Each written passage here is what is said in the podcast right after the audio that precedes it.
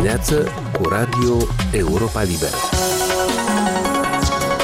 La microfon Mircea Țicudean, bine v-am găsit la emisiunea de radio a Europei Libere. De la internări forțate până la camere încuiate, un raport despre condițiile de tratament în spitalele de psihiatrie din Moldova. Cum a fost compromis refugiul leton al televiziunii ruse Dojd de comentariul pripit pro-rus al unui moderator. Mii de delfini morți în Marea Neagră, victime colaterale ale războiului din Ucraina. Dintre ramurile medicinii, psihiatria este printre cele care intră cel mai des în atenția presei și chiar a apărătorilor drepturilor omului. În multe țări din lume, mai ales mai sărace sau cu trecut totalitar nu foarte îndepărtat, spitalele de psihiatrie devin adesea ținta criticilor pentru regimul asemănător cu detenția, pentru metodele învechite și crude de tratament sau chiar pentru abuzurile la care se dedau unii angajați în relația cu pacienții. Note critice cuprinde din belșug și un raport referitor la cele trei spitale psihiatrice din Republica Moldova, prezentat în continuare în rezumat de Silvia Rotaru. Secții încuiate cu cheia și gratii la ferestre, toalete comune pentru 40 de persoane și acces la duș o dată pe săptămână. În aceste condiții sunt tratați pacienții cu boli psihice din Republica Moldova, arată un raport realizat de proiectul moldovețian Mensana suport pentru reforma serviciilor de sănătate mentală în Moldova în anul 2022.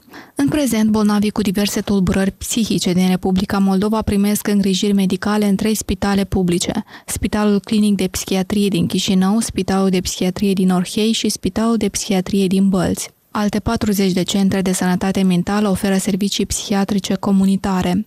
Raportul Evaluarea spitalelor de psihiatrie din Republica Moldova scoate în evidență atât condițiile din spitale, cât și modalitățile de tratament și comportamentul personalului față de acești pacienți. Potrivit raportului, cele trei spitale au în total 1385 de paturi, dintre care 1295 se află în saloane închise, încălcându-se astfel libertatea de mișcare a pacienților.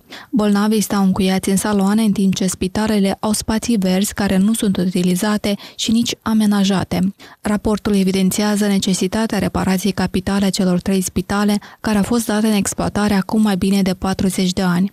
Acestea sunt compartimentate necorespunzător. Saloanele au mai multe paturi, pereții sunt sumbri, băile și toaletele sunt comune pentru 30-40 de persoane, iar la spitalul de psihiatrie din Orhei pacienții pot face duș doar o dată pe săptămână. În medie, un medic psihiatru oferă servicii pentru 30-50 de pacienți, când de fapt un doctor ar trebui să aibă grijă de cel mult 15-25 de persoane. La Spitalul de Psihiatrie din Bălți, medicii lucrează pe 2,5 norme de personal pe lună.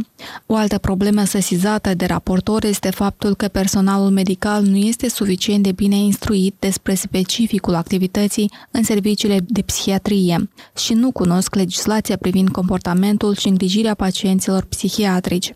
Raportul relevă și faptul că în spitale de psihiatrie nu se respectă dreptul fundamental la libertatea de mișcare a pacienților. Adesea, aceștia sunt constrânși de personalul medical să fie internați, iar în cazul în care totuși refuză, sunt externați fără a primi îngrijiri medicale. Uneori pacienții sunt agresați fizic și nu pot să facă plângeri necenzurate, iar băile și toaletele în comun nu le asigură dreptul la intimitate. Raportul mai arată că adesea tratamentele indicate pacienților nu corespund celor prevăzute în protocoalele clinice naționale, iar medicii fac abuz de unele preparate pe care le recomandă și în regim ambulatoriu. De asemenea, pacienții nu sunt întotdeauna informați despre diagnosticul primit și nu cunosc medicamentele care le sunt administrate. Finanțarea serviciilor medicale în domeniul psihiatric se efectuează în Republica Moldova în baza contractului cu Compania Națională de Asigurări în Medicină. Raportul scoate în evidență și la acest aspect unele abateri, cum ar fi spitalizări și externări la cerere, cazuri tratate în 1-5 zile la același cost ca 30 de zile per pacient, pacienți internați împotriva voințelor și externați în 24-40 de ore și externări nejustificate. De asemenea, spitalele nu au dezvoltate activități de psihoterapie, terapie ocupațională și ergoterapie. Raportorii vin cu o serie de recomandări pentru a îmbunătăți situația din cele trei spitale. Ei recomandă ca spitalele să adopte secțiile deschise, să se revizuiască procedurile de internare și să se respecte dreptul pacientului de a refuza internarea, să se revizuiască mecanismul de finanțare, să se angajeze și să se pregătească o persoană dedicată managementului calității și să se pună accent pe creșterea nivelului de pregătire profesională a personalului.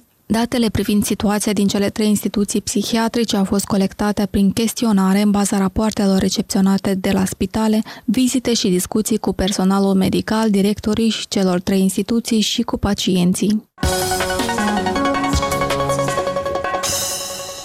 După intensificarea oprimării presei independente în Rusia, televiziunea rusească Dojd, unul din puținii critici interni ai Kremlinului, și-a găsit refugiu în Letonia vecină, însă este pe cale să-l piardă. De vină este comentariul pripit al unui moderator care a părut să îndemne publicul să ajute militarii ruși. În apărarea moderatorului neinspirat, între timp concediat, au sărit colegi de breaslă, însă letonii nu s-au lăsat înduplecați, invocând motive de securitate națională pentru anularea licenței televiziunii ruse.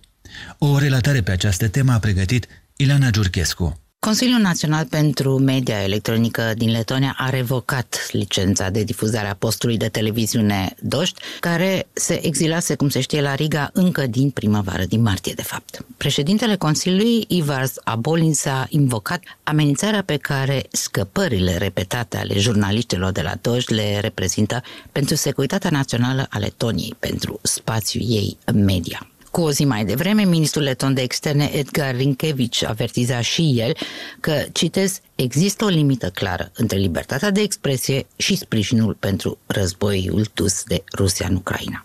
După suspendarea licenței, Ivara Sabonis, președintele Consiliului pentru Mediile Electronice, explica toată lumea trebuie să respecte legile Letoniei. Însumând toate abaterile, Consiliul a ajuns la convingerea că managementul Dojd nu înțelege și nu este conștient de semnificația și gravitatea acestor abateri și, prin urmare, nu mai poate activa pe teritoriul țării noastre.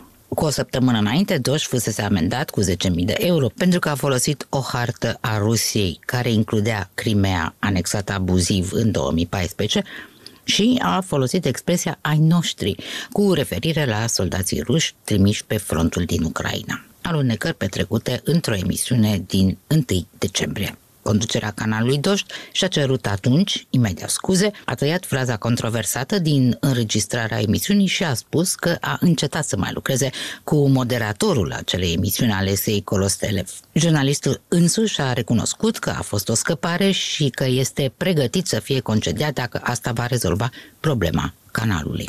Însemnă însă de sprijin pentru Korostelev și pentru dreptul fiecăruia de a greși, trei membri ai echipei sale au părăsit Dojd odată cu el a fi împotriva regimului Putin sau a războiului nu este același lucru cu a înțelege și respecta sensibilitățile și legile țării gazdă, care odată a făcut parte din Uniunea Sovietică, a comentat sub acoperirea anonimatului un jurnalist rus în exil pentru Europa Liberă.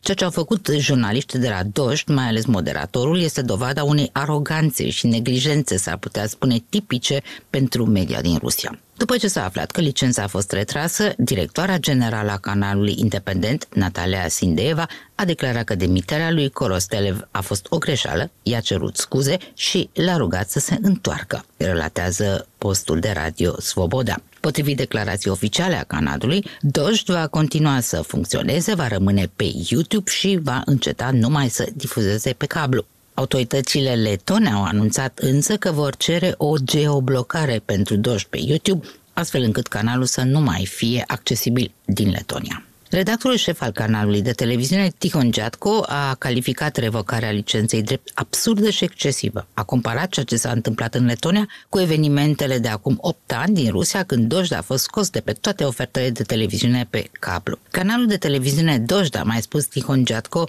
a criticat mereu, critică și va continua să critique anexarea ilegală a peninsulei Crimea invazia Federației Ruse în Ucraina și va face tot posibilul ca adevărul despre aceste evenimente să fie cunoscut de cât mai mulți oameni din Rusia și din afara ei. Publicația independentă rusă Meduza, care funcționează și ea de câțiva ani în Letonia, a dat marți o declarație în care și-a exprimat solidaritatea cu echipa de la Doști. Pe de altă parte, Meduza a ținut să precizeze că în cei 8 ani de când activează în Letonia, autoritățile țării gazdă nu au încercat vreodată să se amestece în politica editorială a publicației. Suntem recunoscători pentru ospitalitate, au scris redactorii de la Meduza, dar au calificat retragerea licenței pentru Doș drept nedreaptă și greșită. Nu credem că situația politică din Rusia se poate schimba dacă locuitorii săi sunt lăsați singuri cu propaganda oficială, se mai arată în declarația publicației Meduza.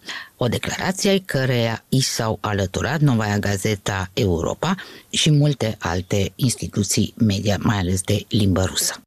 Cel puțin 50.000 de delfini din Marea Neagră au murit din cauza războiului din Ucraina, așa susține biologul marin ucrainean Ivan Rusev – deplângând faptul că exploziile subacvatice și sonarele militare au provocat o adevărată catastrofă ecologică pentru fauna marină, un reportaj Current Time pe această temă a fost adaptat pentru radio de Radu Benea. Biologul marin Ivan Rusev monitorizează de peste 40 de ani țărmurile ucrainene ale Mării Negre, iar ceea ce a văzut aici de la începutul invaziei rusești din februarie l-a șocat. Estimăm că au murit în total cel puțin 50 de mii, cel mult 100 de mii de delfini, spune savantul. La scurt timp după începerea războiului, cadavrele delfinilor au început să apară pe țărmurile Parcului Național Limanele Tuzlei, unde lucrează Ivan Rusev. Doar în această parte a coastei Mării Negre, în limitele Parcului Național, am găsit 12 delfini morți. Înainte de începerea războiului, nu era niciunul. Delfinii sunt uciși de explozii, mine sau undele de șoc provocate de detonările subacvatice, susține Rusev. Însă cel mai periculos pentru delfini este sonarul folosit de submarinele rusești în navigație. Aceste sonare distrugeau sistemul acustic al delfinilor și efectiv îi orbeau. Delfinii nu se mai puteau orienta în mare, nu mai puteau prinde pește. De aceea, în fiecare zi, ei pierdeau în greutate, iar sistemul lor imunitar slăbea. Rusia a petrecut cea mai mare parte a războiului trăind într-o căsuță de lemn de pe litoral, unde se află un centru de observare. El spune că mai mult de 200 de obuzi au căzut în această rezervație naturală, provocând incendii și împiedicând mai multe specii de păsări migratoare să cuibărească și să se reproducă. Bătălia pentru insula Șerpilor, aflată la doar 40 de kilometri distanță, a provocat și ea perturbări teribile ale mediului pe durata primăverii și a verii. Але коли ми відчували бомбардування Чорного моря, când era bombardată Marea Neagră, simțeam și noi acest lucru. Căsuța aceasta sălta în sus împreună cu noi, spune biologul. Potrivit celor mai pesimiste estimări, mai bine de o treime din cei 250.000 de delfini din Marea Neagră au fost uciși în urma războiului. Ucraina adună dovezi pentru a cere într-o zi instanțelor internaționale să condamne Rusia pentru ecocid, distrugerea pe scară largă a habitatului natural al unei țări. Echipa lui Rusev a colectat rămășițele unor delfini pentru a efectua autopsii în laboratoarele din Germania și Italia. Cercetătorii spun că ar putea dura mai mult de 30 de ani până când populația de delfini din Marea Neagră s-ar putea reface la nivelul de dinainte de război, dar asta numai dacă se iau măsuri drastice. Ivan Rusev propune ca Ucraina să stabilească o zonă marină protejată de 300 de mii de kilometri pătrați, care s-ar întinde de pe linia de coastă până la insula Șerpilor.